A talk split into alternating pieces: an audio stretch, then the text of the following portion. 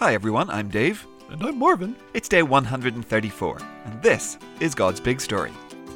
It's a story, It's big! never boring. No way! For His glory, Always! God's big story. God's big story! So, welcome back everyone, good afternoon. And after about six weeks in the two books of Kings, well, we have just one more week to go to finish Second Kings off. Hi, everyone. Nobody knows what he's gonna ask now. It's Marvin, the friendly, curious cow. Mm. So, hello Marvin, how's the clubhouse going? Oh, it's going great, Dave. We're almost finished, so it's all hoofs on deck at the moment. I see. So, how many of you are working on it? Oh, well, there's five of us. Sometimes six, depending how annoying Hector is being. I see. Yep, good work. Oh, yeah, we cow operate very well. Well, I'm glad to hear it. Well, Marvin, yesterday we read about the end of the kingdom of Israel as the Assyrians swept in and defeated them. Oh, yeah. So today we're switching back to the kingdom of Judah. Now, a couple of days ago we read about King Ahaz, who's one of Judah's worst kings. But after him came his son, King Hezekiah.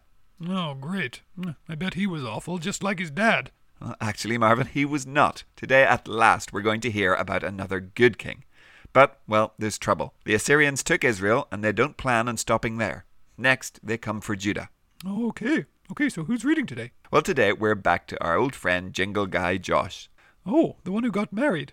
Gosh, do you think he'll sound different now? You know, Marvin, I don't know. Let's find out. Okay, yeah, well, hi, Josh. Hey guys, today we have two readings, both from 2 Kings chapter 18. The first is from verses 1 to 7, and the second is from verses 28 to 37. Here's the first Hezekiah began to rule as king over Judah. It was in the third year that Hoshea was king of Israel. He was the son of Elah. Hezekiah was the son of Ahaz. Hezekiah was 25 years old when he became king. He ruled in Jerusalem for 29 years. His mother's name was Abijah.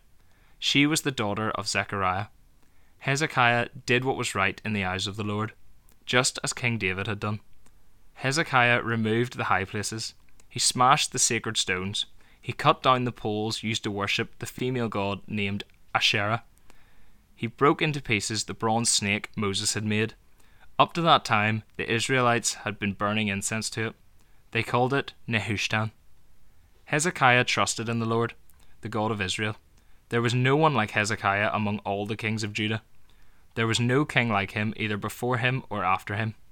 Hezekiah remained faithful to the Lord. He didn't stop serving him. He obeyed the commands the Lord had given Moses. The Lord was with Hezekiah. Because of that, Hezekiah was successful in everything he did. He refused to remain under the control of the king of Assyria. He did not serve him. And then the passage from verse 28. Then the commander stood up and spoke in the Hebrew language. He called out, Pay attention to what the great king of Assyria is telling you. He says, Don't let Hezekiah trick you. He can't save you from my power. Don't let Hezekiah talk you into trusting in the Lord. Don't believe him when he says, You can be sure that the Lord will save us. This city will not be handed over to the king of Assyria. Don't listen to Hezekiah, the king of Assyria says. Make a peace treaty with me. Come over to my side. Then each of you will eat fruit from your own vine and fig tree. Each one of you will drink water from your own well. You will do that until I come back. Then I'll take you to a land just like yours. It's a land that has a lot of grain and fresh wine. It has plenty of bread and vineyards. It has olive trees and honey. So choose life. Don't choose death. Don't pay any attention to Hezekiah. He's telling you a lie when he says, The Lord will save us. Has the God of any nation ever saved his land from the power of the king of Assyria? Where are the gods of Hamath and Arpad? Where are the gods of Sepharvaim, Hena, and Ivvah? Have they saved Samaria from my power? Which one of all the gods of those countries has been able to save his land from me? So how can the Lord of Jerusalem save you from my power? But the people remained silent. They didn't say anything.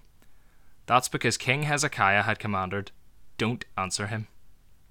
Then Eliakim, the son of Hilkiah, went to Hezekiah. Eliakim was in charge of the palace. Shebna, the secretary, went with him. So did Joah. the son of Asaph. Joah kept the records. All of them went to Hezekiah with their clothes torn. They told him what the field commander had said. Thanks, Josh. Well, yeah, he pretty much sounds the same. Gosh, Dave, this must have been kind of scary for the people of Judah, huh? It was. The Assyrians were the major power in the world back then. They had the biggest army, they had destroyed and captured cities all over the place, and we have to remember what that meant. When they took a city, they would kill a lot of the people in there in terrible ways, and those that weren't killed were sent off to live far away. They would never ever see their homes again. The idea was to show everyone how fearsome the Assyrians were, so nobody would ever dare to fight back against them because, well, look what happened when they came after you. Oh gosh, yeah, that was terrible.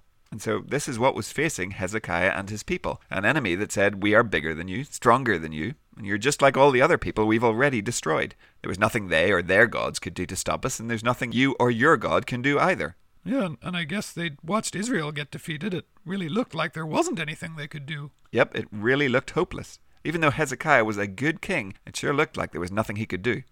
Boys and girls, you will meet plenty of people who think they're too smart for God. They have everything figured out, just like this Assyrian commander. They think you're a fool if you choose to believe in God. It's been 2,000 years. You really think Jesus is coming back?